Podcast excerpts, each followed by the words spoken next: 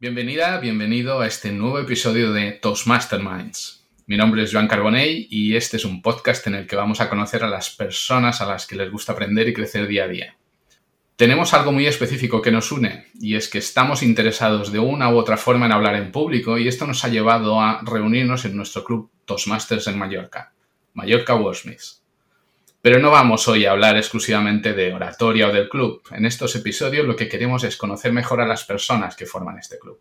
Compartir entre nosotros algo más sobre nuestros intereses personales y profesionales y, quién sabe, quizá descubrir otras formas de colaborar en el futuro.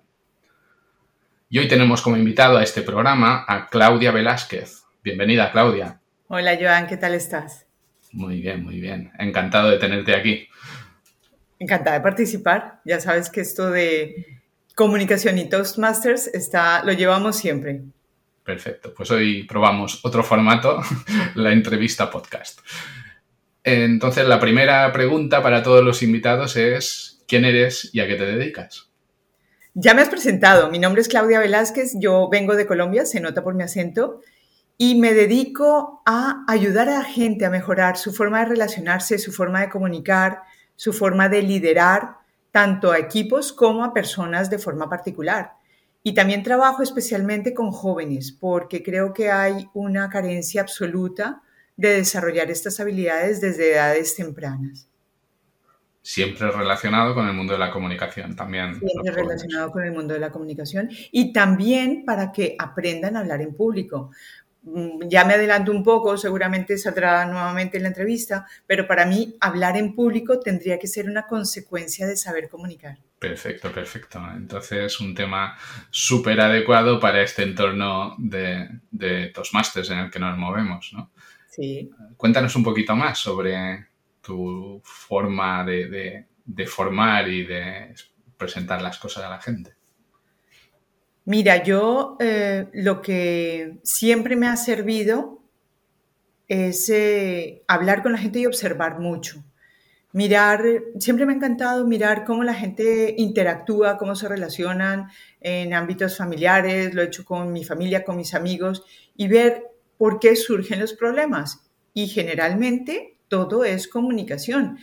Es cierto que hay percepción y que cuenta el lenguaje corporal, pero realmente las palabras tienen mucho peso y es algo a lo que le hemos quitado importancia a lo largo de los años. Muchas veces no somos conscientes de las palabras que elegimos en el entorno en el que estamos, en la situación que estamos viviendo y de ahí surgen los malos entendidos. Entonces, en ese afán de tratar de ayudar y de mejorar para que todo fluya más, para que haya mejores relaciones, pues trabajamos en profundidad en la comunicación y a mí especialmente me gusta poner énfasis en cómo utilizamos el lenguaje.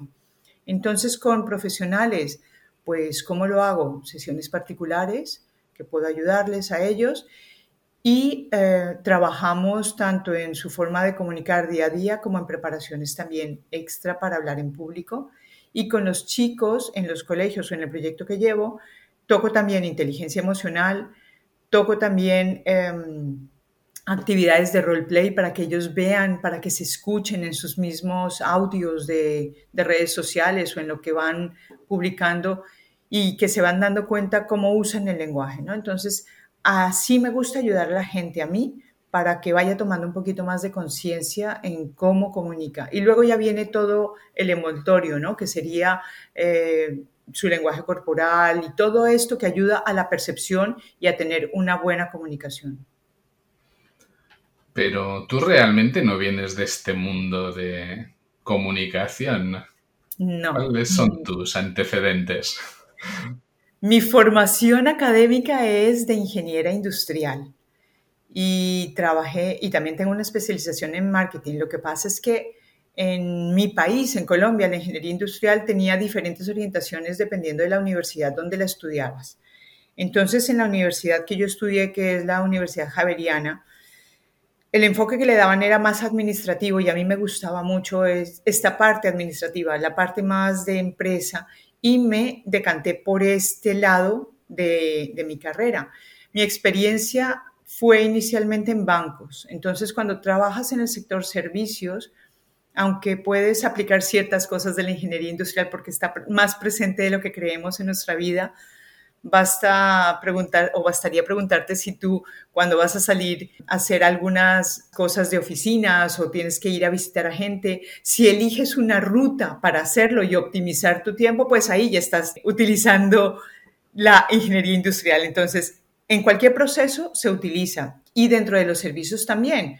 Y yo me dediqué a esto, pero llegué a cargos directivos y llegué a cargos en los que tenía personas bajo mi control o para que me asistieran, para que colaboraran conmigo y me di cuenta que me encantaba trabajar con las personas. Hace poco me encontré con un artículo que yo había publicado cuando estuve en segundo de, lo que equivale hoy al segundo de bachillerato, y es exactamente lo que hago hoy, trabajar con las personas para mejorar su liderazgo. Entonces creo que esto ha estado permanentemente en mi vida y es muy curioso porque di con este artículo que había escrito hace mil años y es lo que hago hoy. Entonces, creo que siempre ha estado latente, a pesar de mi formación reglada, que como te digo la aplico, ese afán de ayudar a las personas y sobre todo de moverme en, en la parte de liderazgo y de gestión de habilidades sociales.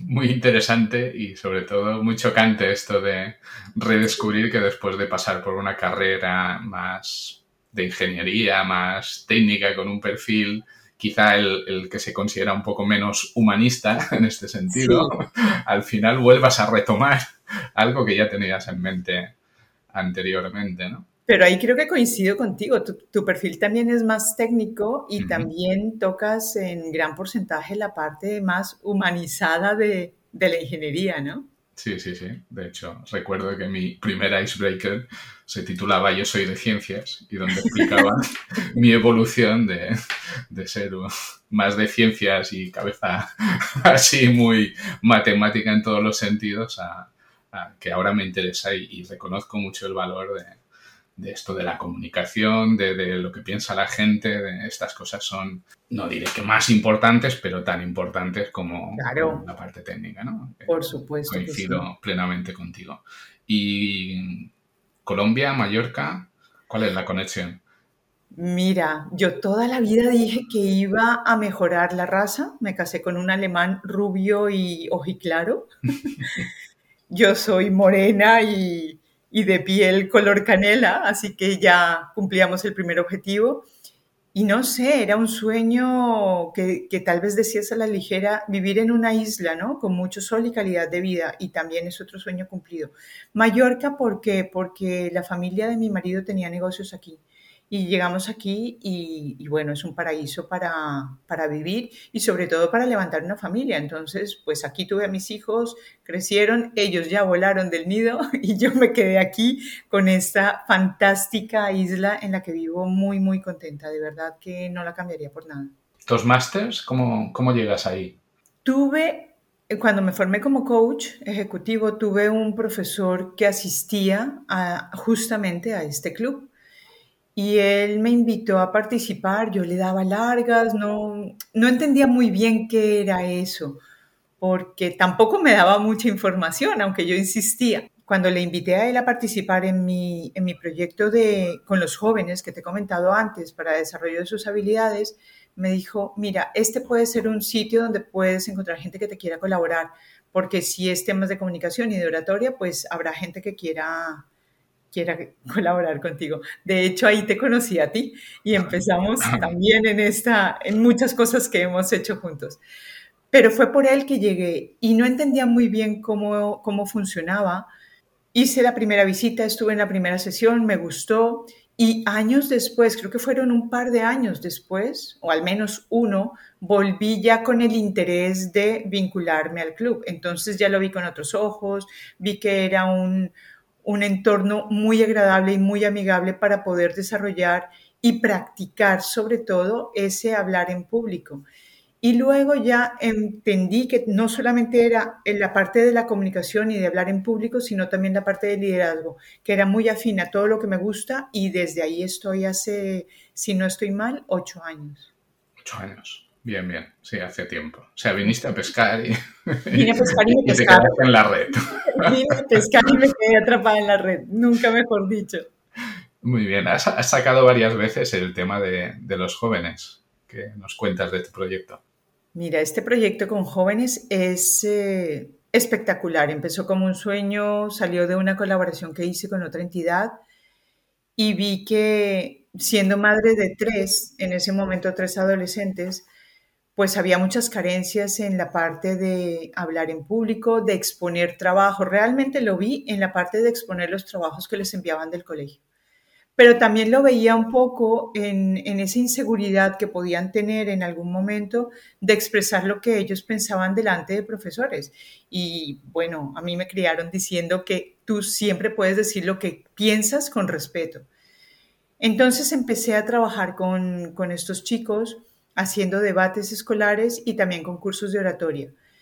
Son dos líneas diferentes, aunque abarcan muchos campos eh, bastante parecidos, pero la oratoria es oratoria, es una puesta en escena, es hablar delante de una audiencia, es ayudar a, los chicos a que preparen una presentación corta, porque es de tres minutos, de lo que ellos quieran hablar, pero cuando les das a ellos, primero esa, esa facilidad, ¿no? De que no tienen veto ninguno en el tema que elijan ya es un plus y lo segundo es que se lo toman muy en serio y hay un talento fantástico en la isla. Eso sería el concurso de oratoria. Y por otro lado está la parte de los debates que es eh, también involucra el hablar en público, pero aquí vamos a, a trabajar con ellos otros aspectos, la inteligencia emocional, el trabajo en equipo, el recibir feedback, saber que ellos hacen bien las cosas y te piden el feedback para saber qué están haciendo mal y corregirlo, pues es un sueño que, que, empezó así, con una idea muy sencilla, pero que a lo largo del tiempo, y ya llevamos también ocho años, siete años, esta es la séptima edición, nos damos cuenta con todas las personas que colaboran conmigo de lo importante que se está volviendo para ellos y del beneficio que representa no solamente para los que participan directamente en el proyecto, sino para los compañeros dentro del aula que no han participado y cómo los que sí han participado influyen positivamente en ellos, en la forma de comunicar y también suben el nivel de esas presentaciones de trabajos dentro del aula. Entonces, los profesores y los alumnos están encantados y el proyecto ha seguido vivo porque los colegios lo piden y eso es muy gratificante. Entonces, de alguna manera estás tocando la vida de, muchas personas sin darte cuenta con una profundidad que algunos participantes nos dejan ver. Hemos sacado a niños de depresión, hemos sacado a niños de timideces muy profundas que han empezado a expresar. Hemos eh, cambiado la forma de comunicar de muchos chicos. Ya no es WhatsApp con las mismas cuatro palabras siempre, sino que ahora empiezan a enviar audios, y empiezan a controlar la entonación, la velocidad, todas esas cosas que trabajamos en nuestro club y en oratoria y en comunicación, que es estructurar un mensaje, saberlo entregar, acompañarlo con la voz, con el lenguaje corporal y ser mucho más efectivos en, en esa forma de relacionarse yo que conozco un poquito también el, mundo este de, los debates, reconozco que era un tema que desconocía por completo, pero es una experiencia brutal, además, a nivel de, de cómo obligas a la gente, bueno, se obligan ellos mismos, ¿no? Pero a tener que preparar un tema desde dos puntos de vista totalmente opuestos y ser capaz de defenderlos, porque no estás defendiendo lo, quizá lo que tú estás pensando realmente, pero tienes que ser capaz de hablar de una forma convincente sobre un tema y además de reaccionar rápido a lo que está diciendo el equipo contrario, ¿no? Eh, lo cual es algo que, que yo siempre recomiendo a todo el mundo que cuando tengas un rato coge un tema y plantéatelo desde los dos puntos de vista y seguramente te cambiará la vida de alguna forma. Pues mira, yo trato de hacer siempre después de cada edición algunas entrevistas con los participantes y me gusta saber porque es una manera de controlar la calidad del proyecto, ¿no? Y ellos contestan que a veces los temas no son fáciles porque hay temas que no son fáciles de defender de alguna de las dos posturas. Por ejemplo, vamos a, a tratar la igualdad entre hombres y mujeres, si hay o no hay. Claramente hay una faceta que es más fácil, un lado que es más fácil de defender que el otro. Pero lo más bonito cuando hago estas entrevistas es que ellos reconocen que muchas veces llegan con un pensamiento construido sobre ese tema y no lo conocen en profundidad. Entonces cuando investigan se les abre un mundo, un mundo de posibilidades, un mundo de, de perspectivas que no han tenido en cuenta y algunas veces llegan a cambiar incluso su postura sobre ese tema. Está claro que no, no es el objetivo del proyecto cambiar posturas ni muchísimo menos. Sencillamente es aprender a mirar las cosas desde otro punto de vista, como tú lo has dicho, y sobre todo para ellos aprender, porque aquí también en los debates se les deja proponer los temas y hemos tratado temas que han sido muy controvertidos, que hemos tenido incluso a la prensa encima diciendo que no son temas para abordar con chicos y chicas de 12 o 13 años. Pero nos hemos dado cuenta que cuando estos chicos tienen la oportunidad de tratar estos temas en un entorno, sobre todo acompañados de personas mayores, un entorno seguro, donde están eh, teniendo una opinión de contraste, donde están teniendo una guía de un tutor para hacer una investigación, pues yo creo que tenemos que ser honestos con nosotros mismos, los adultos, cuando les entregamos un, un, teléfono inteligente a los chicos y tienen acceso a toda la información. Entonces, por eso no hay vetos en ninguno de los temas que ellos han propuesto y al contrario, los han defendido con una elegancia y una profesionalidad que ya quisiéramos que fuera una asignatura dentro de los colegios aprender a debatir de esta manera. ¿Por qué crees que no lo es una asignatura? Bueno, esta pregunta es pregunta de debate. Debería ser. Te la, te la, voy a contestar, te la voy a contestar tal y como la siento. Yo creo que estamos entrando o ya hemos entrado desde hace muchos años en una inercia de la educación en la que no nos enseñan y no hay interés por enseñarnos a pensar a pensar de forma crítica. Nos están llenando de conocimientos, de datos, de datos históricos, de datos eh, de literatura, de datos científicos, pero hay poco espacio para la creatividad y poco espacio para cuestionarnos lo que nos están eh, inculcando. Y yo sé que esto es difícil decirlo cuando trabajas con la comunidad educativa, pero es así. Fíjate que este proyecto sencillamente abre un espacio libre, seguro para aprender. Y el proyecto lleva siete años funcionando sin premios y sin más aliciente que el desarrollarte tú como persona. Y yo pienso que esto empieza a tener un valor importante. En estos siete años han pasado más de 1.300 niños de forma voluntaria, sin premios, como te digo, en, que trabajan en horario extraescolar con tutores y profesores que también son generosos con su tiempo y ceden tiempo de su tiempo libre, porque esto no se prepara dentro de las horas del colegio, sino fuera. Entonces, yo pienso que esto, pues, es una campanita que está sonando y que tendríamos que escucharla. Y los padres que han sido testigos de sus hijos participando en este tipo de actividades que son muy diferentes a las deportivas que normalmente los acompañamos o de teatro que normalmente los acompañamos, pues es diferente. Un debate es algo que es no es para todo el mundo, no le gusta a todos los niños, pero a los que les gusta y, y han abierto su mente a participar, pues han cambiado también su forma de investigar y su forma de debatir y de abordar temas y sobre todo que ahora ya no entran en, ese, en esa discusión tonta, sino que ya saben relajadamente dar su opinión y eso es muy gratificante. ¿Para cuándo un, debate en nuestro club? Cuando quieras, que me den espacio.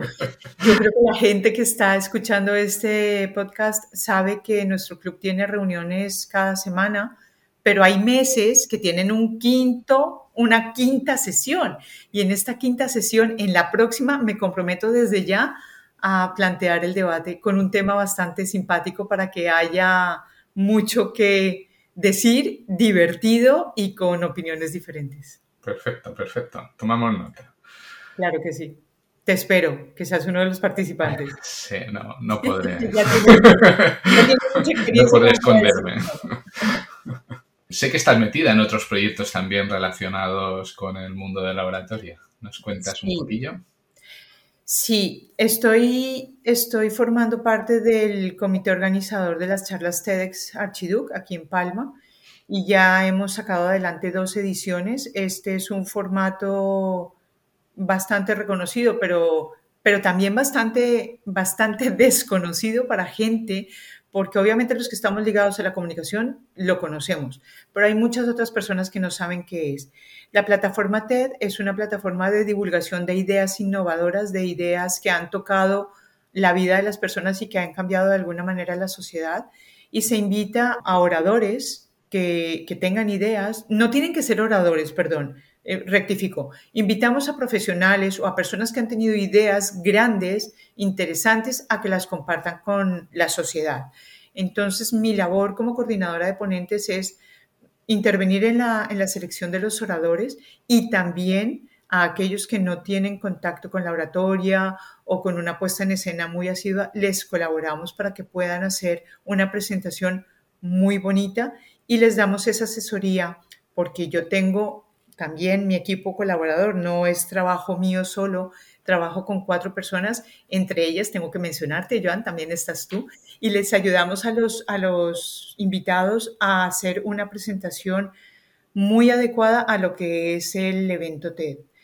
Ayudo también a profesionales cuando tienen que hacer presentaciones en seminarios, en congresos, también les ayudo en esta puesta en escena o hacer presentaciones sencillamente para su equipo y es, eh, es otra forma muy gratificante de ayudar a personas que tienen grandes ideas a ponerlas en orden y a poder expresarlas. Volviendo un poco al tema de la formación o a nivel así más profesional, ¿en qué momento la gente es consciente de que necesita soporte de este estilo? ¿Es porque delante tienen dentro de tres semanas que hacer una presentación? ¿O es una carencia que la gente dice, tengo que prepararme para ello? En un gran porcentaje, la gente que llega a mí vienen porque tienen que hacer una presentación al salirse de su ámbito cotidiano, es decir, que pueden ser personas que tengan experiencia para hablar en público delante de su equipo. Pero cuando las invitan a un reto más grande, a un aforo diferente, entonces se ven un poco inseguras por aquí viene en mayor porcentaje la gente, por esta sensación. Pero también hay gente que tiene permanentemente esa sensación de que no sabe comunicar. Y otro gran porcentaje llegan porque tienen muchos roces con sus propios equipos y no saben qué pasa. Entonces, a nivel personal, mucha gente, a nivel particular, mucha gente viene por estas dos razones. Luego, salen a, relucir o esta conciencia se toma cuando haces intervenciones en organizaciones a nivel de equipo. Y entonces siempre hacemos, o a mí me gusta siempre hacer un diagnóstico personal dentro del equipo, pero a nivel personal. Y aquí las personas empiezan a tomar conciencia de cómo son y cómo se comunican. Y normalmente siguen un proceso particular después. Se trabaja en equipo, pero también de forma particular. Piensa que la comunicación son dos, mínimo. Entonces, cuando tú le preguntas a una persona, mm, ¿cómo te comunicas? Ya no es una pregunta tan habitual, ¿no? Cuando te ponen realmente a pensar en ello, ya dices, bueno, ¿a qué se está refiriendo esta persona cuando me pregunta cómo me comunico? Y ahí ya empiezan a saltar lucecitas en tu cabeza. Y cuando les pides que recuerden cuáles son sus situaciones de conflicto o o con quién se presenta habitualmente una, una situación difícil, porque no tiene que ser de conflicto, pero sí puede ser una, una sensación de incomodidad para relacionarte. Entonces ahí es donde empezamos a trabajar y la gente empieza a tomar conciencia de qué puede estar afectando su forma de relacionarse y de comunicar.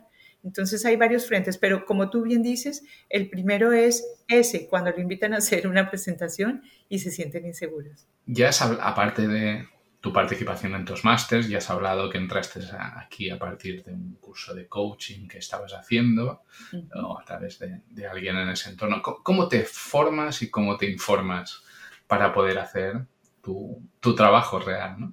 Yo he sido una mente inquieta siempre tengo que reconocer que la parte de la comunicación y de la oratoria la traigo en mi ADN porque viene de casa. Mi papá se dedicó muchísimo tiempo a la política y ahí, quieras o no quieras, lo tocas de refilón.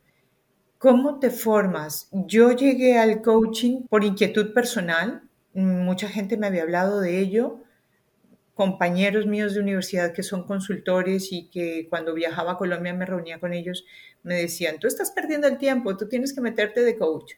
Y yo no sabía que era eso y empecé a investigar. Entonces se me abrió un mundo delante mío y llegó en un momento de mi vida particular que, que dije, mira, necesito algo para conocerme más yo y ver cómo soy y sin darme cuenta esto se fue profesionalizando. Entonces las formaciones que yo he hecho ya para complementar, porque cuando hice el curso de coaching ejecutivo y me certifiqué como coach ejecutiva y empecé a tocar un poco este mundo, me di cuenta que necesitaba más formación para poder hacerlo bien y, como a mí me gusta. Entonces, me centré en el lenguaje porque es algo que a mí siempre me ha fascinado y eso sí que viene, herencia de mi padre.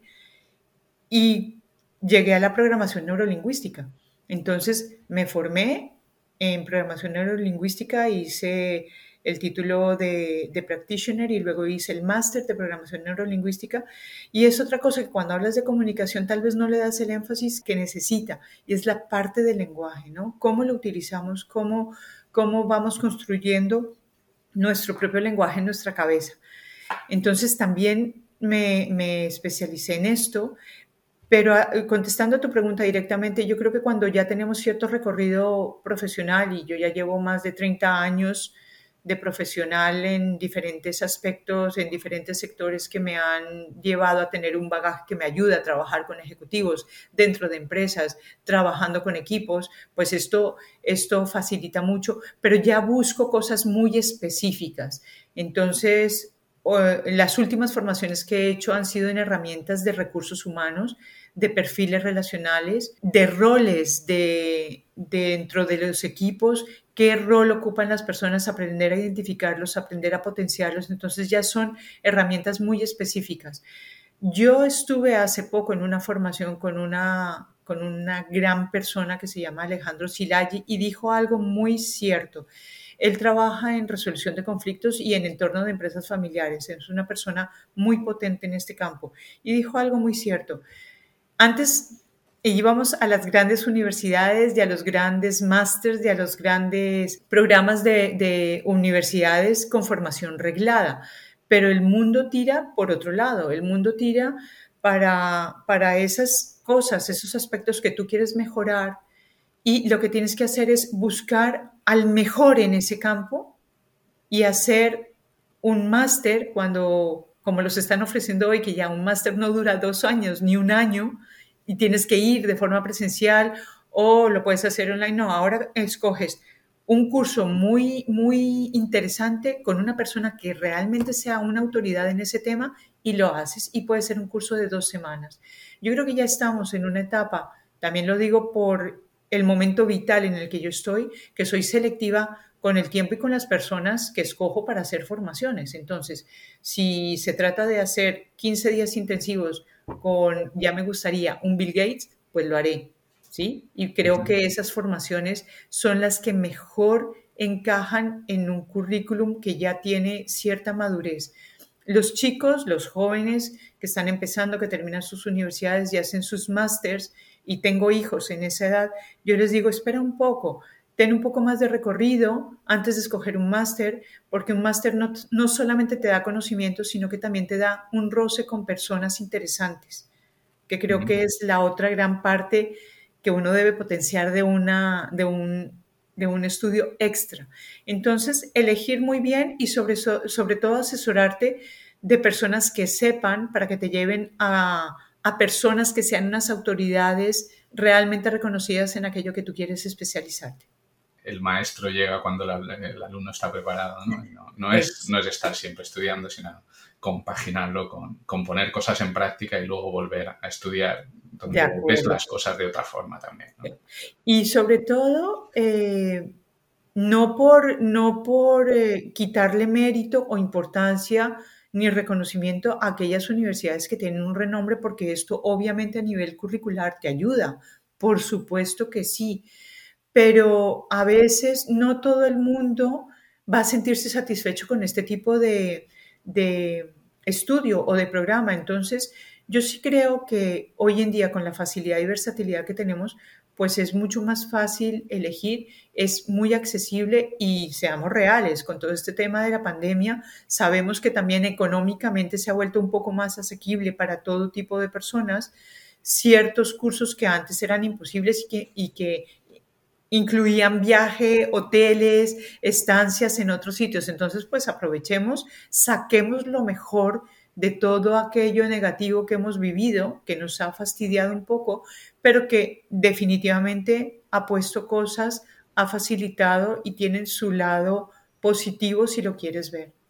Y ya un poco aparte de todos estos temas profesionales, aprender, formar, etcétera, Claudia tiene tiempo para la vida personal, hobbies y otras cosas que, que te interesa. Yo creo que es mi prioridad hoy en día. sí, me encanta compartir tiempo con los amigos, me encanta además hacerlo en casa, me gusta tener mi casa llena con gente diferente que se sienta cómoda, que podamos compartir tanto comida española como comida colombiana y, y también, ¿por qué no sacar un buen juego para hacer una sobremesa entretenida? Sí, yo pienso que la diversión es algo que tiene que estar latente, presente en tu vida profesional y personal. Y también hago un poco alusión nuevamente al momento vital. Estamos en un momento muy selectivo, Joan, yo creo que a ti te pasa lo mismo, que cuando podemos destinar un tiempo libre para pasarlo con personas y sabemos que no lo vamos a pasar bien, esto se pone rápidamente en el primer puesto de la lista del to-do para hacer ese fin de semana o, por qué no, entre semana. No sé si nos hemos dejado algo en el tintero pues, ¿qué te puedo contar? Sí, hay una cosa interesante que me gustaría, dos puntos que me gustaría tocar. El primero es que nos, me estoy dando cuenta y están llegando a mí muchas personas jóvenes que después de la pandemia esa reclusión los ha hecho más frágiles o más tímidos o más, no sé qué adjetivo ponerles, pero que ven afectada su forma de relacionarse. Eso es muy manejable en la vida. La mayoría de las cosas son de entrenamiento y de poner en práctica y no hay que tener miedo de, decirlo y de pedir ayuda, que es algo en lo que, en lo que no hemos puesto el foco durante mucho tiempo. No solamente hablo del tema de comunicación, también hablo del tema de, de, por qué no. Si necesitas una ayuda más especializada, más, más médica, más psicológica, hay que pedirla, ¿sí? Y en temas de comunicación, también. Si tú ves que tu forma de relacionarte no está, no está siendo fluida, pues pide ayuda, que para eso estamos también las personas que nos dedicamos a esto. El otro tema que quería dejar muy en claro es que con todo esto, y no soy la única que trabaja en este ámbito de la comunicación, somos varios, creo que en el fondo, fondo, fondo, todos tenemos un sueño que cumplir y es humanizar el liderazgo, humanizar toda la, comunicación. Estamos en un mundo que es interactivo, que estamos utilizando las nuevas tecnologías, que los últimos años hemos visto cómo ha sido la única manera de, de comunicarnos de una forma continua, de trabajar y de relacionarnos con las personas, familias y amigos. Y es eh, pues esta maravillosa tecnología por la que hoy también podemos grabar esta, esta entrevista. Está muy bien, pero son herramientas y, y no dejan de serlo. Entonces, la comunicación que estamos teniendo a través de estas tecnologías tiene que ser una comunicación responsable, humana, tenemos que saber que la interacción personal no la podemos cambiar o sustituir del todo y que tenemos que seguir funcionando, pero yo apuesto mucho a que tenemos que seguir con la interacción personal y humanizando las relaciones y el liderazgo dentro de las empresas, creando entornos amables, fluidos, para que las personas puedan sentirse bien, puedan identificarse con los valores de la compañía y puedan mejorar sus resultados. Entonces, también es un proceso que no solamente para personas particulares, sino para equipos, hay que saber cuándo hay que intervenir para poder mejorar esa forma de actuar. No es solo comunicación como tal, sino también la, parte de, aprender a, liderar y a convivir. ¿no? y ser más efectivos, porque las tecnologías nos ayudan y nos facilitan esa comunicación, pero también hay que tener en cuenta que hay que saber comunicar a través de esta tecnología. No es lo mismo enviar un mensaje escrito un mensaje por WhatsApp, que tú lo construyas para que sea lo más eficaz y no lanzar mensajes que puedan ser interpretados de formas diferentes y que al contrario de comunicarte generen un problema. Entonces a eso voy, a tomar conciencia de cómo comunicas también por la tecnología, por, a través de las plataformas, para que lo hagas bien, ya sea en presencial o en digital. Vamos a ir ya cerrando, porque como siempre nos vamos un poquito de tiempo. ¿Y mm, por qué no nos muestras un poco tu dominio del lenguaje y de la palabra intentando convencer a alguien que crees que le podría ir bien estar en Toastmasters para que venga? La manera de convencer a las personas es preguntarles cómo es su comunicación, que reflexionen un poquito y luego llevarlas a alguna situación en las que crean que necesitan mejorar su comunicación. Rápidamente caerán en cuenta de que es algo que lo están practicando desde que se levantan hasta que se acuestan. Y rápidamente caerán en cuenta de que entre más efectivos sean, más cerca de sus objetivos van a estar. Entonces, cuando le haces esta reflexión a una persona, yo diría que si voy corta un 90%, diría yo necesitaría al menos saber en qué punto está mi comunicación. Y cuando esta persona sabe que hay que revisar, porque nunca la ha revisado, seguramente nunca la ha revisado en profundidad, es cuando le puedes invitar a mm. Toastmasters a que venga a mejorar y sobre todo a compartir con personas que pueden aprender de esta persona, de esta nueva persona que llega, pero sobre todo que le pueden dar aprendizaje también porque ya llevan una experiencia dentro del club. Entonces, la mejor manera es invitarlo a que participe de una de las sesiones. Nuestro club se es peculiar porque somos una familia y somos divertidos, hay muy buen ambiente y hace muy fácil el aprender y el mejorar. Tenemos grandes personas con mucha experiencia y obviamente, como digo, las personas nuevas llegan con su estilo, con su frescura, que también nos dan, lecciones a los que estamos allí. Así que para las personas que estén escuchando este podcast, decirles, ¿cuándo fue la última vez que revisaste tu comunicación? y en qué punto crees que está. Evalúa esa respuesta y piensa si quieres venir a estar con nosotros en una sesión para ver si podemos ayudarte a ti y que tú nos ayudes a nosotros. Ya está. Esa sería mi invitación. Muchas gracias, me has convencido. Nuestro, tenemos un pequeño juego aquí, es que cada entrevistado deja una pregunta para el siguiente. Y en este caso, nuestro anterior entrevistado dejó una pregunta para ti, sin saber que eras tú, quien fuera a ser el siguiente invitado. La pregunta es, ¿cuál es el mejor consejo que nos podrías dar como amigo a nivel personal o profesional, pero no consejo puramente de libro, sino algo que hayas vivido o hayas validado con tu experiencia? El mejor consejo que puedo dar es que te atrevas, que te atrevas a hacer lo que quieras. Que lo peor va a ser quedarse con la duda de ¿y qué habría pasado si lo hubiera hecho? Entonces, de forma muy simple podrían pasar tres cosas.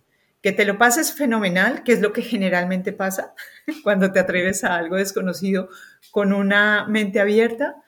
La segunda es que no te guste la experiencia y ya sabes que no vas a repetir. Y la tercera es tal vez la más improbable y es que sea indiferente esa experiencia. Entonces atrévete, que no pasa nada. Atrévete a lo que sea para que te puedas dar una oportunidad de, conocer, aprender y divertirte con personas divertidas. Y la siguiente, ¿qué pregunta le dejarías al siguiente entrevistado? Ahora se me ocurre una interesante y es que nos cuente a qué jugaba de pequeño y si encuentra relación con lo que hace hoy en día. Que nos cuente con qué era feliz cuando era pequeño y a ver si lo relaciona con las cosas que hace hoy en día. Muy bien, un reto interesante. Y ya para ir acabando, ¿qué mensaje dejarías para la gente? ¿Cómo te pueden encontrar o localizar si alguien está interesado en alguno de los múltiples temas que has hablado, desde mejorar su comunicación, liderazgo, eh, temas de debates jóvenes, Pueden contactar conmigo en mi correo electrónico que es claudia.claveconsulting.org. Pueden contactar conmigo a través tuyo de Toastmasters, que me conoces. También están mis datos en la web de TEDx Archiduc, donde pueden encontrar mi información. Y nada, en mis redes sociales figuro como Claudia Velázquez, así que creo que es fácil encontrarme y me encantaría poder llegar a más gente y poder ayudar a más gente en lo que me dedico, que es donde creo que puedo aportar valor. Así que nada, muchísimas gracias a ti, Joan, por esta entrevista, por esta oportunidad y por pasárnoslo bien, que al final es entretenido siempre hablar contigo. Es lo que importa. Muchísimas gracias a ti, ha sido un placer tenerte de, invitada, entrevistada. He aprendido muchas cosas, ciertamente, muchas de ellas ya las conocía, no lo vamos a esconder, pero porque colaboramos desde hace tiempo en muchas de estas historias en las que estás pero es un placer siempre colaborar contigo. Yo creo que siempre seguimos aprendiendo alguna cosita, es verdad que ya nos conocemos mucho y, somos amigos, pero siempre sorprendes y tú eres una persona que siempre sorprende, así que espero alguna vez devolverte esa sorpresa y que aprendas algo nuevo. Aprendo, aprendo. Muy bien, pues eh, a nuestros oyentes, si no sois miembros todavía de Toastmasters y como, como os ha dicho Claudia, si queréis mejorar y veniros, veniros a una sesión del club, mm, si estáis en Mallorca, en Mallorca Bosmis, y si no, seguramente en vuestra ciudad algo tenéis. Venir como invitado es gratis y es la mejor forma de entender cómo puedes aprender a hablar en público sin profesores, sin presión y con buenos Atrévete, ¿cierto? Atrévete a venir. Atrévete, es la palabra de hoy. Si os ha gustado este podcast y pensáis que puede ser interesante para alguien, por favor, si nos ayudáis a difundirlo, eso puede ser fantástico. Y como no, en el puro espíritu de Toastmasters, eh, estamos esperando vuestro feedback y vuestras ideas de cómo podemos mejorar en el futuro. Nos escuchamos en el siguiente episodio.